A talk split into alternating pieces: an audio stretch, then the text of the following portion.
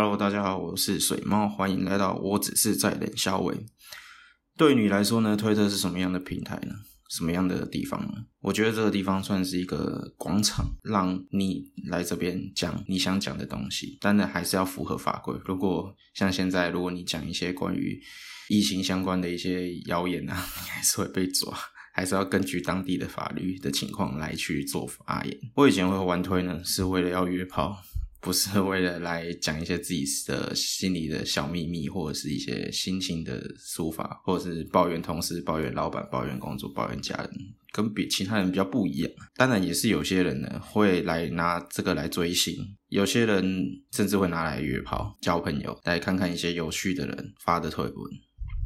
因为其实对我来说，推特这个地方呢，比较像是一个就是个人的媒体。对我来说，就是这个人他利用他自己个人的创造力或想象力，或者是一些生活上的机遇，然后来去写一些东西，发一些照片或者是影片之类的。不过讲到约炮的部分呢，因为前阵子因为 Space 开启，有很多漏账啊，他们也会开这个 Space。但其实这些所谓的漏账啊之类的，他们不过跟我差不多，他们只是一个普通的，然后去讲讲一些干话啊之类的。他们真的有在上面约炮的，其实也是在少数。他们只是用一些比较情欲上的文字啊、照片啊、影片啊，然后来去写一些东西，有点比较像是一个创作者性质的。我觉得只是漏账，他的创作方向是比较偏向这个成分。那大多数人比较像像日常生活的一些小小碎事这样子，或者是对时事上的一些抒发、啊、想法之类的。今天不得不不说推特的一些历史，我当然这些都是我自己个人的主观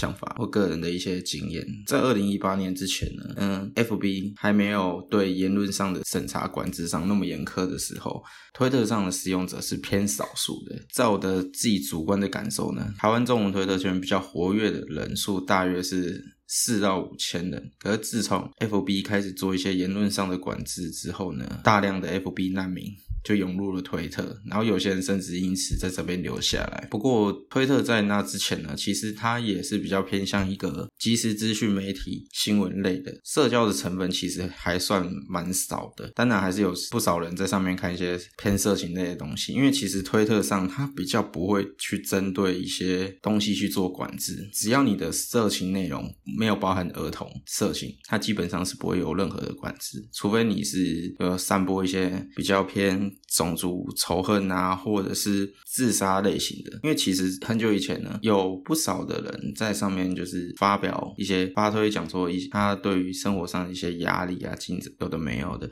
然后自杀。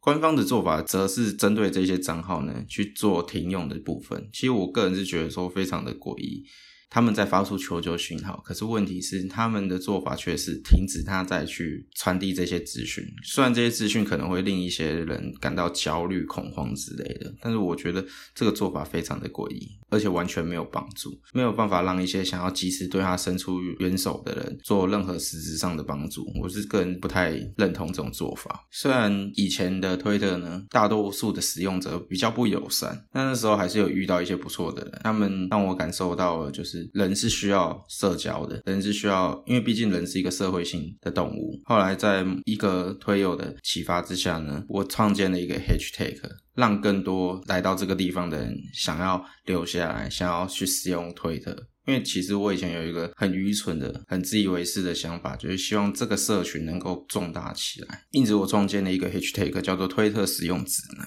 来教一些刚来到这个地方的人如何去使用推特，以及推特上的一些术语之类。后来被一个名为叫做干干脚的使用者，他发推就是酸我，我凭什么来去教别人使用推特。其实他的推文当中里面有提到一件事情，就是说或许应该我不我不应该使用推特使用指南，而是推特使用建议，或者是推特上的一些专业术语，这个部分我等一下会再讲的，而不是使用这个 hashtag 好像一副在下指导期。其实大部分的推特的使用者呢，他们都有共同点，就是他们非常讨厌被人家指手画脚，自我独立思考能力非常强，这个我是觉得蛮不错。可是嗯，我当然就觉得说有时候推特也是有不少人会被带风向，这个这一点呢跟 P T T 差不多，你有话语权你才可以在上面去讲一些你想讲的事情，然后被其他人给支持这样子。那时候呢心态就有点崩落，就有点心态炸裂，就觉得说我在做一件你们没有在做的事情，我在帮助其他人，我只是把其他人曾经帮助我的来帮助后来来到这个平台来到推特上的人们。我后来也是有在受到其他的推友的鼓励安慰，让我尝试继续做这件事情。好的，然后这个部分呢就是也有讲，就是要讲到说推特上一些常见的术，比如说 T L， T L 就是 timeline 的意思，就是你的时间轴，你的推文你的推文的那一条那一排会因为你跟随的对象而去影响到你会看到什么样类型的东西。再加上推特上的演算法，它会把一些你可能会喜欢的推文推播到你的 timeline 上，那这个东西呢它会一直改变。详细的部分呢我目前也没有办法去做出一个定调，就因为这个东西一直在改。那 R T 呢有因为这个环境的关系呢，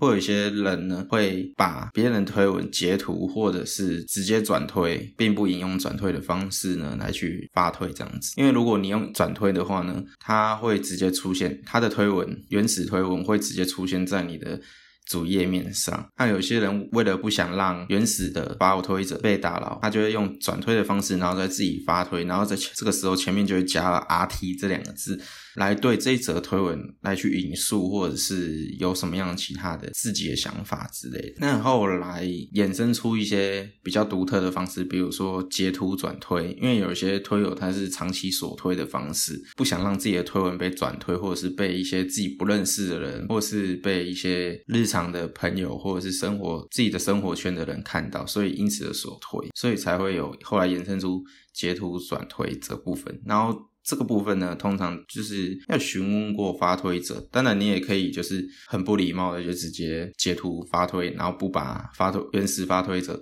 的推文的 I D 啊或者是头像把它给遮起来来发推。通常这个会这么做的原因都是因为要公审这个人。讲到公审呢就不得不说到海巡这个部分。海巡的部分呢再创一个分身或者是小账之类的来去看没有所推的人的推文啊，或者是通常呢在推特上待久的人都知道就是公审言上这这个词汇。那言上的部分呢可能有些人了解，我还是这边解释一下，就是他们会针对一个自己不太满意的事情。因为今天这件事情还有一个大前提，就是你要有足够的话语权，就像我前面讲的，你把他的推文截图之后呢来发文去公审他，那你今天如果有足够的话语权呢，你就可以去公审这个人，就最后就言上。这时候你会在你的 timeline 上面，就是你的推文轴上面看到一堆人都在讲这件事情的看法，一些相关这件事情，就是所谓像这种现象发生的时候呢就是所谓的言上。那再来比较深入的部分呢就是寻找推文跟双解否。因为寻找推文的步骤呢比较麻烦，你必须要先 Google 推特寻找推文，然后你就可以进入到那个页面。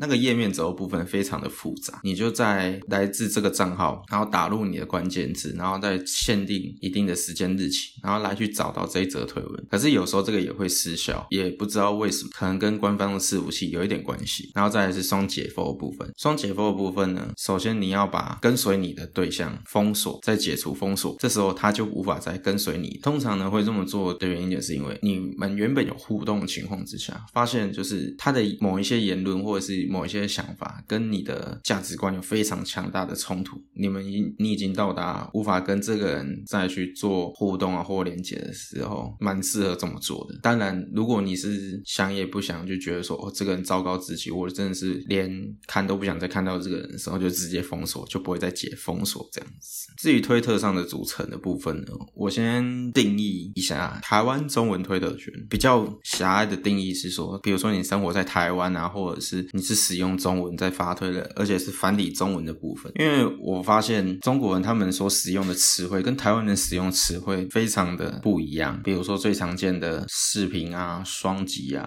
或者是牛逼啊这种之类的词汇。当然这些都是已经常在使用网络的人已经看得懂的东西，当然还是有很大量的我看不懂的一些词汇，所以我才会很狭隘的定义说推特的组成的部分，就是比较距离自己生活比较近的，就是说所谓的同温层。因为我前面有讲到，就是说因为你跟随什么样的人会去影响到你会能够看到的东西，就是你来推文章就是所谓的同温层。比如说大家都在骂国民党，或是比如说大家都在骂民进党，或者是比如说大家都在骂柯文哲诸此之类的差别。那我自己的部分呢，就是有时候会出现一些肌肉猛男的照片，比较就是像 gay 啊，或者是一些像一些嗯兽图，可能有部分的人听得懂 我, 我在说什么，那不懂的人就直接打兽图，比如说就野兽的兽，然后图片的图，你就可以知道我在讲什么。然后再来就是女性主义跟时事政治。女性主义的部分呢，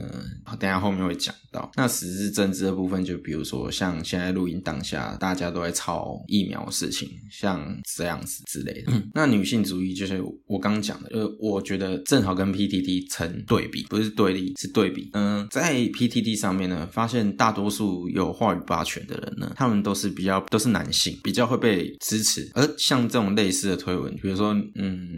女生该怎样怎样啊，男生可以怎样怎样怎样啊，这种像这种类型的文字一些事情，比较出现在 P T T 上面。嗯，推特上比较常见的就是女性主义的部分，比如说同样的努力付出。为什么女性她所得到的待遇跟男性得到的待遇不一样，像是诸诸如此类的。那讲到话语霸权的部分，其实跟个人特色还有先天优势有关系，因为大因为资讯爆炸的时代，大多数的人没有时间去慢慢去了解一个人他到底想要去表达不的事情，想要去叙事，想要去推崇的一些思想价值观，很容易跟着因为一则推文然后来去决定一个人，你对一个人是什么样的看法，或者是这个人就是什么样的人，仅凭一则推文去决定说哦这个人就是什么人，因为没办法，这是一个资讯爆炸的时代，大家没有那么多时间去慢慢了解一个人。像我自己本身呢，就是像前一阵子有一个推特使用者，他发了一则推看好了世界，台湾只示范一次。我个人是觉得说这个文字使用的方式我觉得很奇怪，为何要使用到示范这个字，我我不太晓得。那因为示范是比较蓄意的，